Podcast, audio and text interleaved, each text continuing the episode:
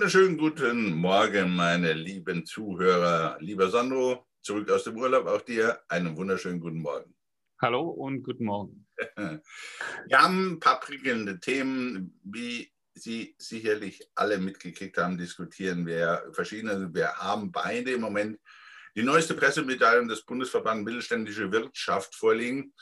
Und die titeln ganz brisant, Beschränkung des öffentlichen Lebens für Nichtgeimpfte ist vertretbar. Wir haben, meine Damen und Herren, uns schon etwas warm diskutiert. Ähm, und Sandro sagte vorhin, ich würde es anders formulieren. Und lieber Sandro, deswegen schiebe ich dir den Ball gleich rüber. Ja, danke. Nimm den Ball gerne an.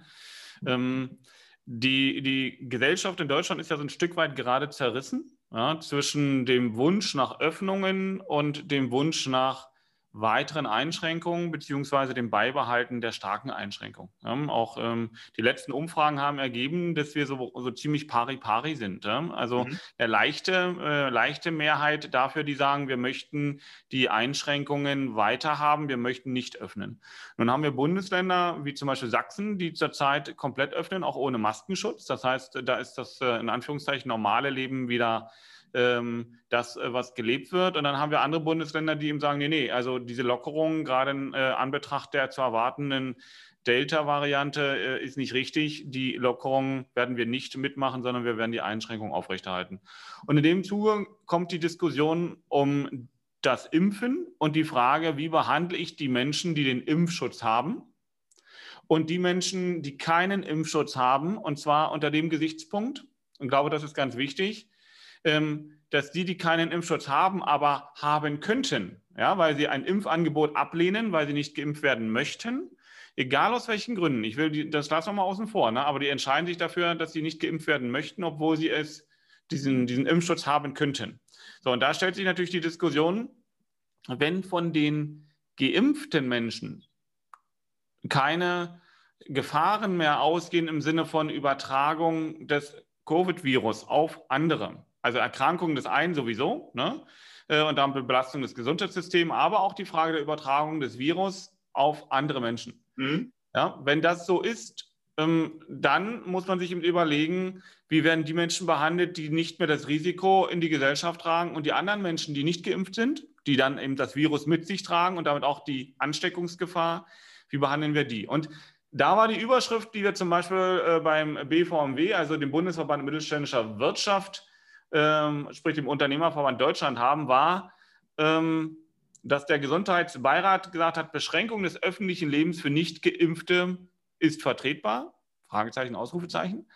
Ähm, und da hast du schon gesagt, ähm, da vertrete ich eine andere Auffassung. Ich würde es ein bisschen anders formulieren, ähm, weil es geht vielleicht nicht um die Beschränkung, sondern es geht zugleich auch positiv ausgedrückt um die Öffnung. Nämlich die, die geimpft sind, die den Impfschutz haben, die keine Gefahr darstellen für, für andere Menschen, für das Gesundheitssystem, für die Gesellschaft im Ganzen. Zumindest eine reduzierte Gefahr der Erkrankung und der Ansteckung. Die sollten ihre Freiheiten, die nach unserem Grundgesetz vor der Covid-Pandemie ganz normal waren, zurückbekommen. Also für mich geht es primär nicht darum, wen schränke ich ein, sondern wem gebe ich seine Rechte, die ihm sowieso zustehen nach unseren ähm, ja, nach unserem moralischen als auch gesetzlichen Wertesystem. Wem gebe ich die wieder?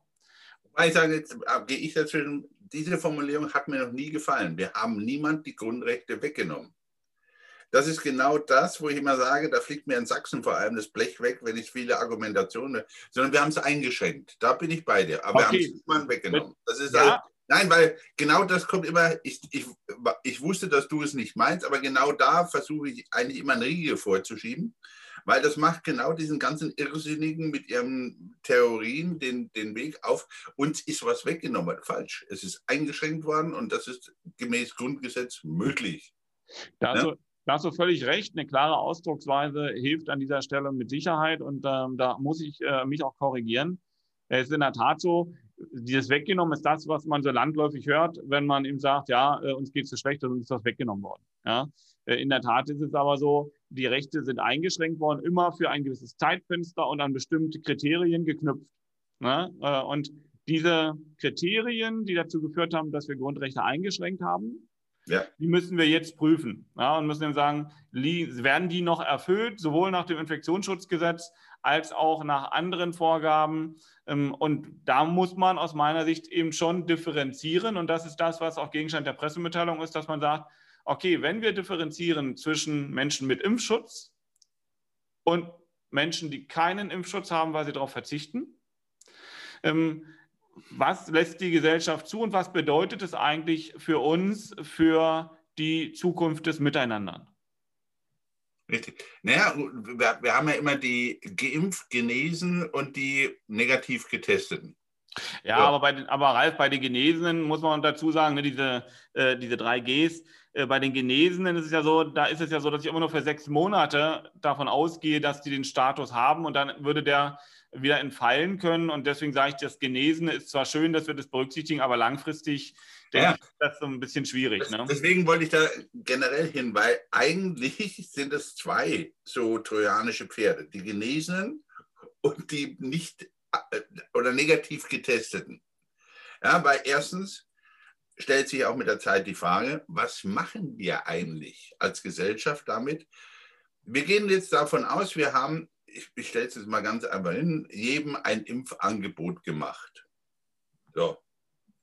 Wir haben keinen Impfzwang. D'accord. Bin ich auch dafür. Aber es ist natürlich ein Punkt, was ist, wenn, wenn jemand sich nicht impfen lassen kann, aus ähm, Immunschwächegründen und und, habe ich überhaupt kein Problem damit. So, wenn ich mich aber entscheide, es ist mein Recht, ich lasse mich nicht impfen, ich mache es jetzt mit Absicht, überziehe es ein bisschen so ins Negative, äh, bin ich dann für dieses Firebeast, ich sage es jetzt ganz übertrieben, tagtäglich zuständig, dass ich als Gesellschaft die Tests bezahle?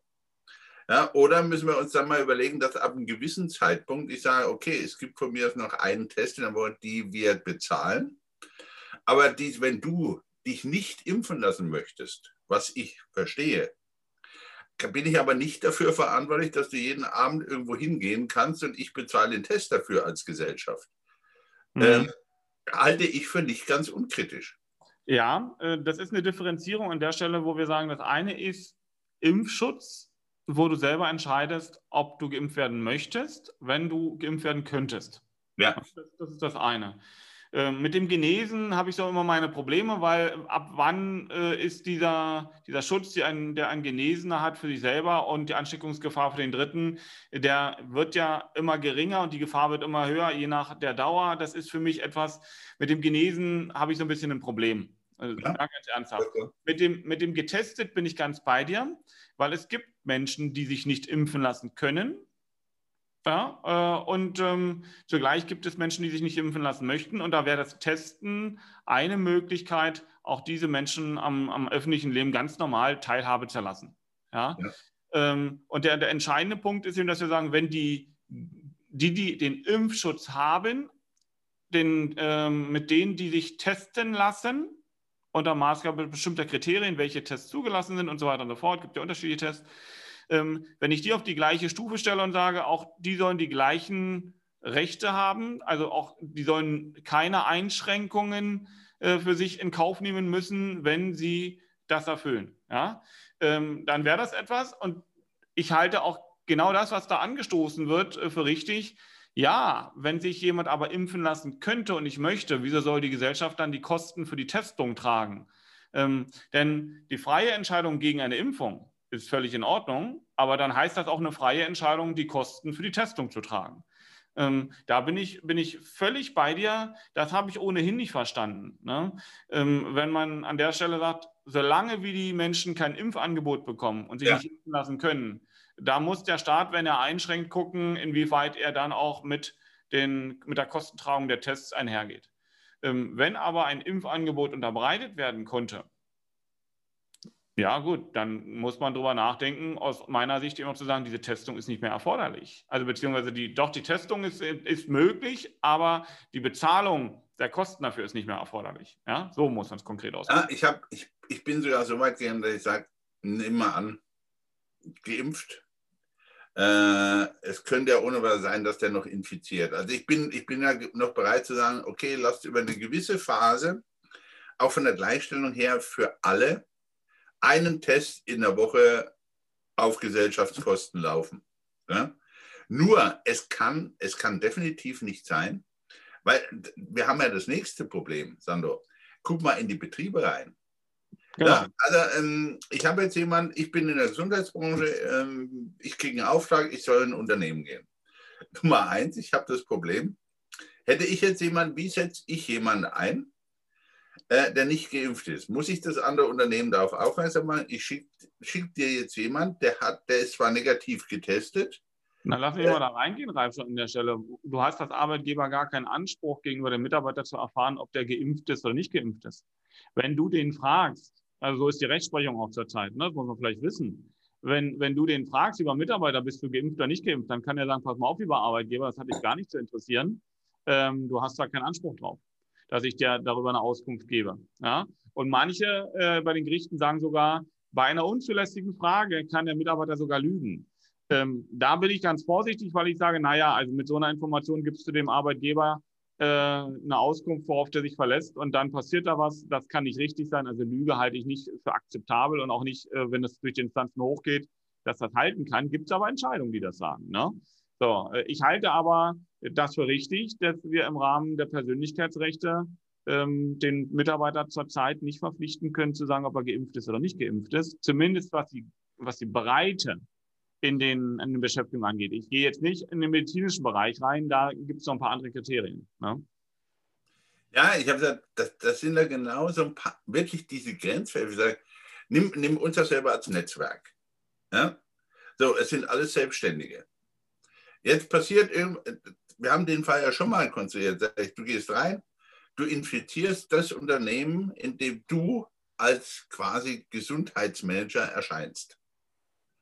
Wie ist die Lage? Na, da hast du zwei, zwei Gesichtspunkte. Das eine ist die Frage, welche Verantwortung trägst du als der Mensch, der da reingeht? Ja, dass du sicherstellst, dass du niemanden anstecken kannst. Wenn du einen Dritten ansteckst, dann ist das auch etwas, wo du wieder gucken musst. Wenn du selber weißt, dass du infiziert bist, klar, dann darfst du da nicht reingehen und du trittst für das Verhalten, wenn du da trotzdem reingehst, äh, musst du haften. Wenn du aber selber das gar nicht weißt und du gehst da rein, ja, dann kannst du, äh, hast du keine bewusste Entscheidung getroffen, irgendwen anzustecken. Und dann ist die Haftungsfrage eine ganz andere. Und deswegen wird das Risiko, wie in vielen anderen Fällen, auf den Unternehmer übertragen und den, den Partner, der den reinlässt, der sagt, nee, du musst mit deinen äh, Hygienekonzepten, mit deiner Gefährdungsbeurteilung, musst du dafür Sorge tragen, dass du deine Mitarbeiter und deine Kunden weitestgehend vor solchen Ansteckungen schützt. Da muss, genau, da muss der Unternehmer nämlich sagen, pass auf, ich lasse dich hier nur Präsenz rein, wenn du entweder nachweist, dass du geimpft bist. Wenn du das nicht möchtest, weil du sagst, hast du keinen Anspruch drauf, dann bitte Testung. Richtig. Ja. So, und ich denke mal, das sind so klare Regeln, die man auch, deswegen habe ich es nochmal angesprochen, auch den Unternehmern mitgeben sollte. Ja? Also das Thema Hygienekonzepte ist noch nicht am Ende, liebe Damen und Herren. Das ist eigentlich meine Botschaft. Man hat so, so, so deswegen etwas verhärmte Diskussion, was mir zum Beispiel wirklich bei der ganzen Diskussion fehlt, Sandro, ist, dass eigentlich der Rechtsanspruch, ich selber habe zum Beispiel mich impfen lassen, um vor allem andere zu schützen, mit der Verantwortung für die Gesellschaft. Die Nicht-Geimpften leben eigentlich in meinem Schutz. Mhm. So. Sie entpflichten sich, für die Gesellschaft da zu sein, während ich mich verpflichte. Wo ist dieser, dieser Solidaritätsgedanke, geht mir etwas da wirklich flöten, wo ich wirklich sage, überlegt euch, liebe Leute, und das hat für mich die Priorität. Dieses Thema Herdenimmunität heißt ja eigentlich schlichtweg so, weil es darum geht, dieses Thema Gesellschaft zu schützen, weil es für mich auch darum geht, kann ich ja, in Richtung denen, meinen Kunden, den Kindern, mit denen ich umgehe, und, und auch einen gewissen Schutz bieten, indem ich mich impfen lasse. So. Und um diese, diese Diskussion, die wird mir viel zu selten geführt. Das ist eine gesamtgesellschaftliche Diskussion, Ralf, die gerade diese Veränderung charakterisiert. Und deswegen wird das an der Stelle auch so deutlich. Mm, und deswegen wird an bestimmten Stellen, aber nicht in der Breite darüber diskutiert. ähm, dass wir durch dieses Virus und durch das, was du beschrieben hast, wer trägt welche Verantwortung. Dass wir uns überlegen müssen, wie soll unsere Gesellschaft sich für die Zukunft aufstellen? Also wie verstehen wir uns äh, unser Zusammenleben? Ich würde es jetzt mal so bezeichnen. Ja. Denn wovon vor Corona auch die Gesellschaft geprägt war, zumindest insbesondere die deutsche Gesellschaft, das war dieser starke Individualismus. Die Selbstverwirklichung, ähm, ne, also die Selbstbezogenheit. Ähm, da war viel, wo es um die, die, die, diese individuelle Entfaltung ging, aber weniger in der Diskussion, wie die Anbindung in der Gesellschaft ähm, ähm, da funktioniert. Also ne, die Entfaltung als solches ist nicht das Problem, aber die Einbindung in gesellschaftliche, moralische Vorstellungen. Und das Lustige ist, das, was du gerade beschrieben hast, haben die meisten dann verbrämt mit dem Wort, ich habe eine Selbstverantwortung. Ja, aber die Selbstverantwortung ist was anderes als das, was, was wir gerade gesagt haben. Einer Narzissmus, in meinen Augen, weil da geht es nur immer um die eine Person. Ich habe, ich, ich, ich. Wir haben, glaube ich, in vielen Fällen inzwischen eine Ich. Nimm mal, schlag mal einen Bogen weiter.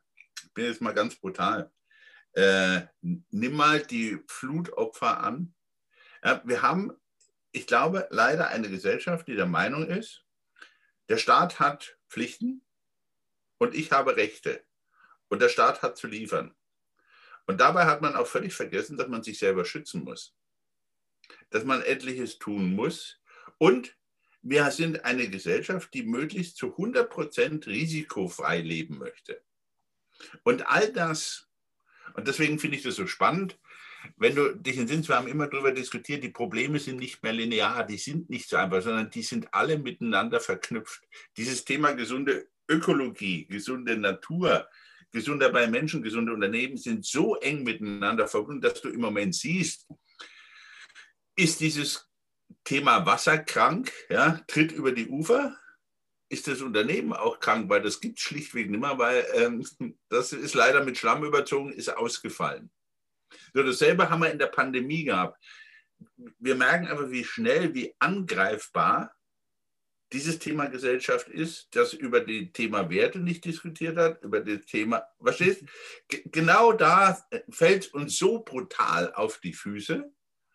Ja, und wo ich dann sage, so Leute, klar können wir uns immer außen vorstellen. Ja, ich habe ich hab vielen, oftmals bin ich auf die Füße getreten in der letzten Zeit, wo ich gesagt habe, hört auf, immer die Rosinen zu picken. Wir haben eine gesellschaftliche Verpflichtung füreinander. Und Demokratie lebt dafür, dass wir Verantwortung füreinander übernehmen. Es geht um gewisse solidarische Gedanken. Und immer da wird es für mich wirklich als, als ja, früher FDP-Mann wirklich, wirklich kritisch, wenn ich sage, wenn ich meine Rechte auf Kosten deiner Rechte auslebe, dann hab, beschädige ich da was. Das, das ist ein falsches Verständnis, weil ich sage, äh, irgendwo hören meine Rechte an dich auf, nämlich an, da, an der Grenze, wo deine anfangen. Und man kann nicht immer mit diesem Verdrängungsprinzip, ich habe Recht. Ja, da, da findet, aber genau da findet ja so eine Neujustierung ähm, gerade in der Gesellschaft statt. Und deswegen ist das so entscheidend, da mal hinzugucken. Und da müsste man eben viel deutlicher darüber diskutieren.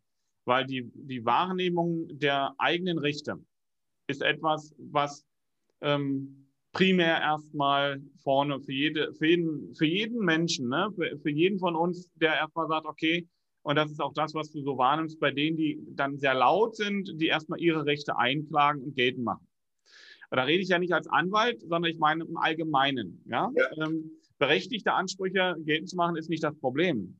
Aber ich muss bitte immer gucken, in welchem äh, in welcher Verbindung stehen sie zu einer gesellschaftlichen Verantwortung. Und Verantwortung möchten die Menschen heute sehr häufig nicht mehr in dem Umfang tragen, wie wir es aus den demokratischen Prinzipien heraus kennen. Da hieß es eine gesellschaftliche Verantwortung. Heute trägt jeder für sich eine eigene Verantwortung, aber dass es zugleich auch eine Verantwortung für die Gesellschaft gibt, wird ausgeblendet. So, und Precht hat das an einer Stelle mal ganz gut und deutlich ausgedrückt. Ähm, wir haben zurzeit eine Entwicklung, dass die Menschen ähm, eine Mentalität entwickelt, also viele Menschen, nicht alle, ne, aber viele Menschen eine Mentalität entwickelt haben, dass sie ähm, den Staat wie einen Supermarkt ähm, mhm. äh, betrachten, wo sie reingehen und ihre Rechte einfordern und mit ihren Rechten rausgehen. Aber ähm, Der Unterschied ist, sie sehen sich nicht verpflichtet, auch was dafür zu geben. Und wenn du in einen Supermarkt gehst und du nimmst etwas aus dem Regal und gehst einfach raus, dann funktioniert das nicht, sondern du wirst für alles, was du bekommst, bezahlen. So, und die Frage ist, ähm, jetzt nehmen wir mal dieses Beispiel, wenn du den, den Staat wie einen Supermarkt siehst und da nur deine Rechte rausnimmst und nichts gibst, wird es nicht funktionieren. Ja? Spätestens vorne an der Kasse wird es nicht funktionieren. Du wirst irgendwann dafür bezahlen. Und die Frage ist, ähm, jeder Einzelne und die Gesellschaft, was, was wollen wir, welche Rechnung wollen wir denn tragen, wenn wir heute nicht drauf gucken, was geben wir dafür? So, und dieses Bezahlen meine ich wirklich in Anführung, An, äh, Anführungsstriche und Ausführungsstriche. Ja? ja. Ähm, weil ähm, Bezahlung heißt nicht Geld, sondern du wirst etwas anderes dafür geben müssen. So, und das heißt eben auch eine gesellschaftliche Verantwortung. Und das, das, dessen muss ich mir bewusst sein. Was ich mir heute nehme, muss ich irgendwann auch geben. So, und das ist ein, ein, ein Spiel, was auch durch die demografische Entwicklung der Gesellschaft ganz wichtig ist. Und da haben wir ein Ungleichgewicht, weil wir nämlich nicht in allen ähm, Altersjahrzehnten eine gleich starke Gruppe von Menschen haben. Wir haben eine Gruppe von, von vielen Jungen oder vielen Alten. Wir haben aber dazwischen Schichten, wo demografisch weniger Menschen sind, die die Last dann nicht mehr tragen müssen. Wenn die nämlich dran sind, ihre Rechnung zu bezahlen für die anderen Menschen, dann funktioniert das System nicht mehr. Ja? ja. Und, und, das ist das, ähm, was wir so ein bisschen als Problem haben. Und deswegen ist es so wichtig, über diese Werte zu sprechen. Denn diese, dieses Wertebewusstsein, dieses Werteverhalten, ähm, das müssen wir für uns klar machen. Und das ist ein gesellschaftliches Problem und das ist natürlich auch dann in den Unternehmen genau das gleiche Problem. Richtig, weil es, ist, es sind die zwei Seiten einer Medaille. Gleichheitsprinzip, alle haben das gleiche Recht, Komma, aber auch die gleiche Pflicht. So ist es. Ja, und den zweiten, diesen Nebensatz, der, den schneiden wir in letzter Zeit gerne weg. Ja, ja. Wir, wir haben ja so dieses Bild häufig auch bei Mitarbeitern, ähm, dass es immer darum geht, was muss alles gemacht werden, um einen Mitarbeiter zu binden. Dabei darf ihm nicht vergessen werden, was muss der Mitarbeiter auch einbringen, damit das Ganze funktioniert. Ja? Ähm, und das ist eben auch dieses verklärte Bild, wenn man, wenn, wenn wir das, das nehme ich auch bei der Beratung von Unternehmen so wahr, dass sie sagen, ja, wir müssen für den Mitarbeiter alles machen, äh, äh, aber wir als Unternehmer, als Arbeitgeber, wir haben immer weniger Rechte. Da sage ich, nee, nee, ihr habt nicht weniger Rechte. Ihr müsst es bloß auf ein vernünftiges Wertesystem stellen. Jedem Mitarbeiter, den ihr im Unternehmen einstellt, und ihr entscheidet doch, wen ihr einstellt. Ja, ähm, der muss an einem schon vorhandenen Wertesystem angebunden werden. Wenn du jemanden einstellst und du hast keine Werte in deinem Unternehmen und ihr wisst eigentlich nicht, wie ihr im Wechselspiel geben und nehmen wollt, dann liegt da das Problem. Das Problem liegt nicht bei dem Mitarbeiter, sondern dass du dir diese, dieses Wertesystem aufstellen musst. Und wenn das dann da ist und du danach einstellst, dann kannst du es dir auch einfordern. Ne? Ähm, und das, das ist schon, wie du sagst. Ne? Ähm, für, wenn ich Rechte einfordere, habe ich auch Pflichten. Wenn, ja. ich, wenn ich etwas verlange, muss ich etwas geben. Ich muss dieses Gleichgewicht herstellen. Aber pass auf, das ist, das ist ja, wir, wir drehen genau auf, wir drehen uns im Kreis, sondern wir drehen genau auf dem Punkt, wo es hin muss. Diese Diskussionen welche Werte vertritt, welchen Nutzen hat das Unternehmen für die Gesellschaft. Und das wird eins immer klarer.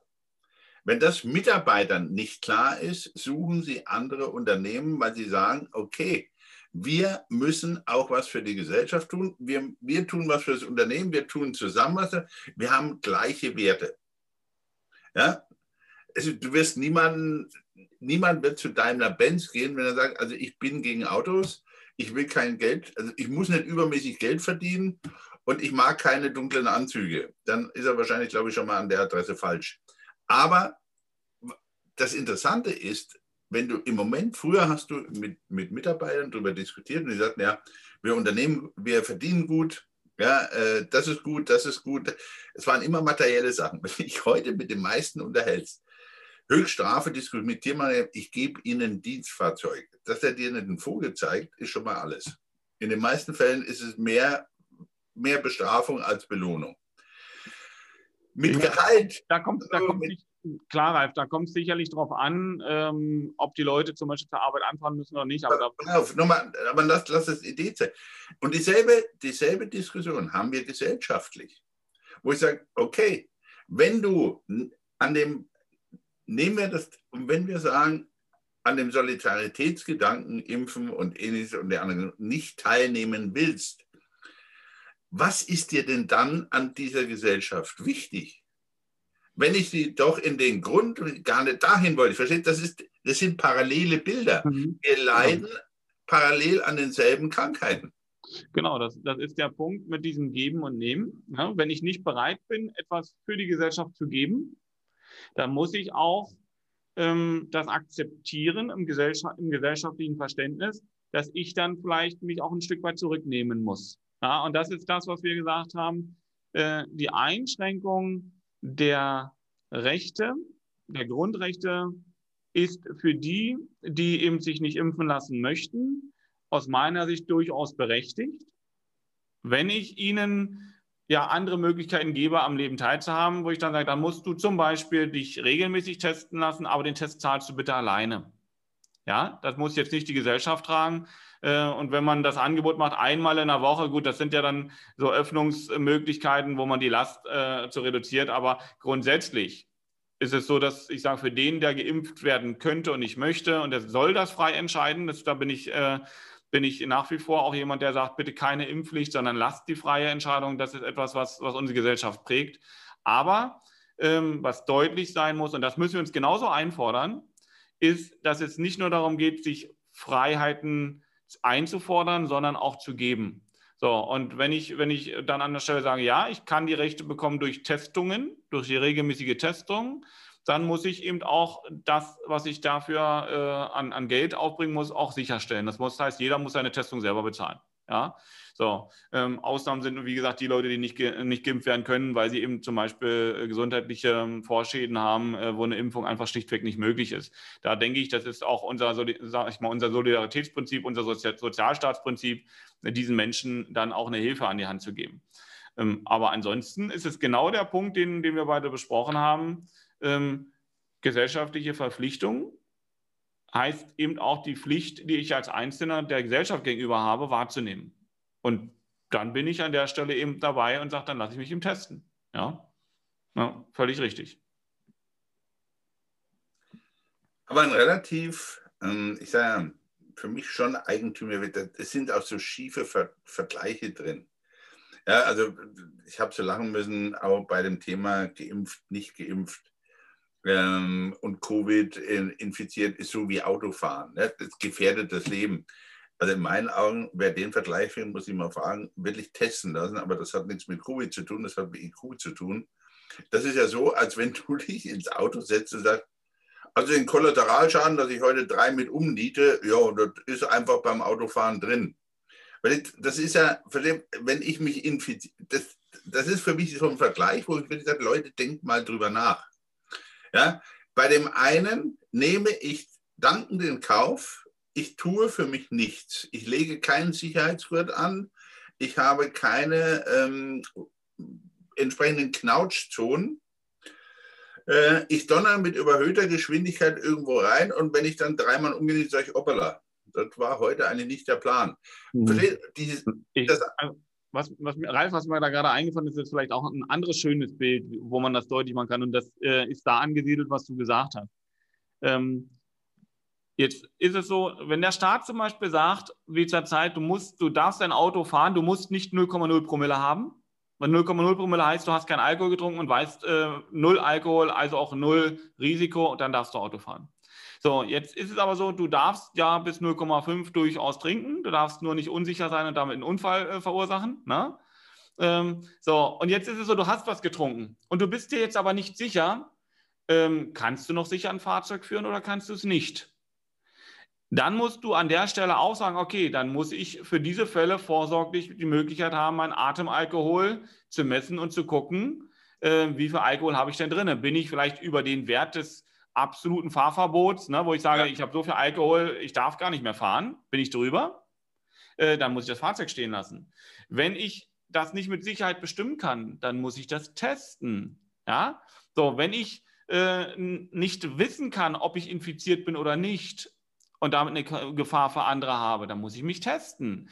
Das ist meine Entscheidung. Äh, wenn ich die Gefahr gegen Null setzen kann, indem ich wie zum Beispiel gar keinen Alkohol trinke und damit die Gefahr mit dem Autofahren äh, gar nicht gegeben, sondern relativ nicht gegeben ist, dann ist es genauso, wenn ich geimpft bin und damit die Gefahr gegen Null geht. Äh, dann weiß ich, okay, da habe ich meine Verpflichtung an einer anderen Stelle wahrgenommen. Ähm, nur wenn ich das nicht möchte, dann muss ich diese Eigenverantwortung, über die wir gesprochen haben, die muss ich dann wahrnehmen. Und diese Eigenverantwortung meine ich im Verhältnis gegenüber der Gesellschaft. Ja? ja. Nicht Eigenverantwortung für mich, sondern Eigenverantwortung, dass von mir selber keine Gefahr für Dritte, für die Gesellschaft ausgeht. Und das ist etwas, was mir ganz wichtig ist. Das heißt auch Eigenverantwortung und nämlich nicht Selbstbezogenheit, sondern Gesellschaftsbezogenheit. Und das ist mir ganz wichtig. Und genau an der Stelle äh, haben wir so einen, so, einen, so einen auftuenden Graben, ähm, was die Gesellschaft gerade so zerreißt. Ne? Und, und da meine ich, gerade durch solche Diskussionen, durch solche Gespräche kann man eigentlich da ein, ein, ein Netz drüberlegen, was diesen Graben zumacht, ein, was Verständnis schafft, was auch ähm, dann die Leute äh, sensibilisiert, darüber nachzudenken, was ist, ist auch wirklich notwendig damit die Gesellschaft auch dauerhaft funktioniert, damit demokratische Prinzipien auch dauerhaft funktionieren. Denn wir sehen, wenn solche Prinzipien nicht gepflegt werden, da können wir aus äh, Europa rausgehen und können äh, nach Afrika gucken und sonst so können wir schauen, wir können nach Afghanistan gucken, was passiert, wenn man dieses demokratische Verständnis nicht pflegt ähm, und solche Gräben aufreißen lässt, äh, die dann nicht mehr mit Worten ähm, Konflikte auch nicht mit, mit Worten bewältigt werden, sondern wo dann nachher die Konflikte ganz anders bewältigt werden. Und das ist die große Verantwortung, die wir insgesamt in der Welt haben. Und wir in Europa waren schon immer äh, Menschen, die ähm, viel philosophiert haben, die viel gesprochen haben, ja, die da äh, nicht umsonst auch, was die Literatur angeht äh, und so weiter, äh, ein, ein sehr hervorstechendes, denkendes Volk waren. So, und das müssen wir nicht nur denken, sondern wir müssen es auch ausdrücken. Ja, das ist jetzt ganz weit gesprungen. Ich weiß, auch sehr, auch sehr philosophisch. Aber das ist die Gesamtverantwortung, die wir in Europa haben. Ähm, und dazu muss man sich dem Ganzen erstmal bewusst werden. Und du siehst so diese, diese Kluft, siehst du an ganz kleinen Beispielen, wo ich mich manchmal erschrecke. Ich habe letztens äh, um die Frage Mitarbeitermotivation. Ja, da habe ich letztens von einer Kollegin, äh, die mit dem größten Vertriebler äh, und dem bekanntesten Vertriebler Europas zusammenarbeitet. Eine Arbeitsrechtlerin. Äh, da gab es einen Post, ähm, wenn dein Mitarbeiter zu dir kommt und sagt, hey Chef, mir geht es heute gerade nicht gut, ähm, kannst du mich motivieren? Dann feuere diesen Mitarbeiter sofort. Schmeiß ihn sofort raus. Wenn du nicht weißt, wie das geht, ruf mich an.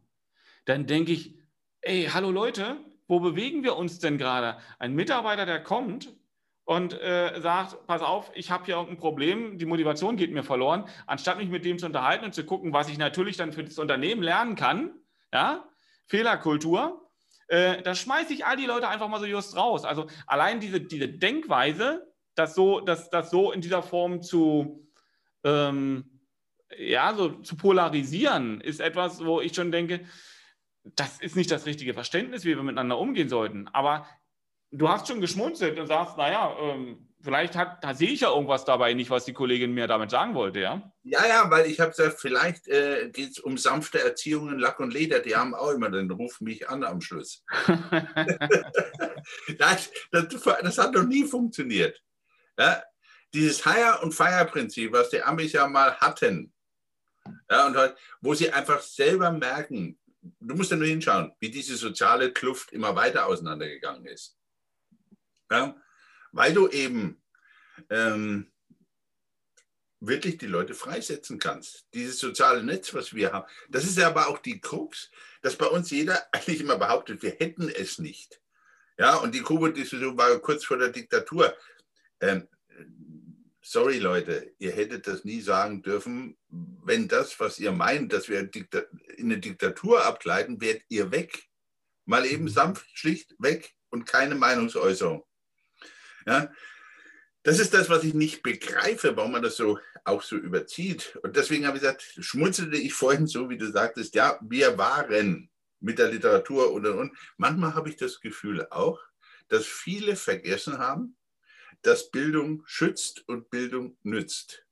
Und Verdrängung davon, ja, und genau diese Diskussion, die du anreizt, dass Problematiken, die wir heute sehen, sich schon mal mit der Pest gezeigt haben, dass die sich schon mal mit der spanischen Grippe gezeigt haben.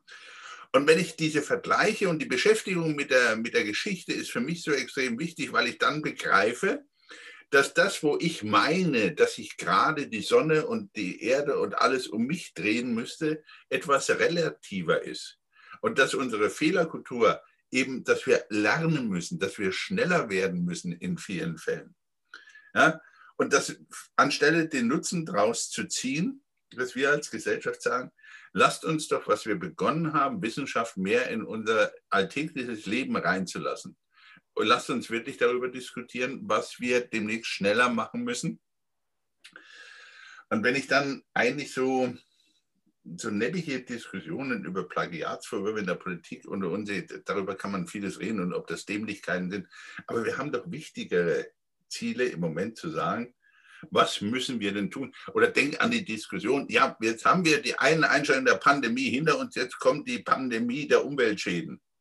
Ja, Entschuldigung, ähm, das ist wie im Körper. Jede Krankheit haben wir auch ordentlich daran gearbeitet, dass du sie kriegst. Ja, das ist wie so, wenn, wenn Menschen immer zu mir sagen, ach, der hatte gerade einen Herzinfarkt, konnte man vorher gar nicht merken. Ich, ich gebe dir hundertprozentig Brief und Siegel, dein Körper hat mindestens fünfmal SOS gefunkt, bevor er dann gesagt hat, so, und jetzt schalte ich die Maschine ab. Und genau dasselbe passiert in der Natur. Diese, diese Mechanismen sind doch alle vergleichbar. Was wir vorhin sagten, denke Gesellschaft, Auswirkungen, ja, wo ich einfach sage, wir müssen uns doch in meinen Augen zum Beispiel über eines bewusst werden. Je voller dieser Planet wird, desto größer wird die Dichte Mensch-Tier. Die Übertragbarkeit von Seuchen zwischen den beiden wird damit immer wahrscheinlicher. Oder denkt drüber nach, ähm, Thema Wasser. Klar, wir haben im Moment ein bisschen viel Wasser. Bloß in den letzten drei Jahren hatten wir nicht immer zu wenig Wasser. Ich glaube einfach, dass wir uns nicht Gedanken machen müssen. Das ist so, wo gesagt habe, mir ist es eigentlich wurscht, was die Leute über Auto denken, weil das Thema ist mir zu kurz gegriffen. Es geht um Mobilität, es geht um Beweglichkeit. Wie das, das Ding dann heißt, worauf wir uns bewegen, das ist nicht wichtig. Das ist nur noch das Instrument. Das ist ähnlich, wie ich es in der Natur sehe. Wir haben nicht das Problem Wald, wir haben das Problem Wasser, und zwar die Abwesenheit von Wasser, auch wenn wir im Moment ein bisschen viel haben. Das wären die dringenden Probleme.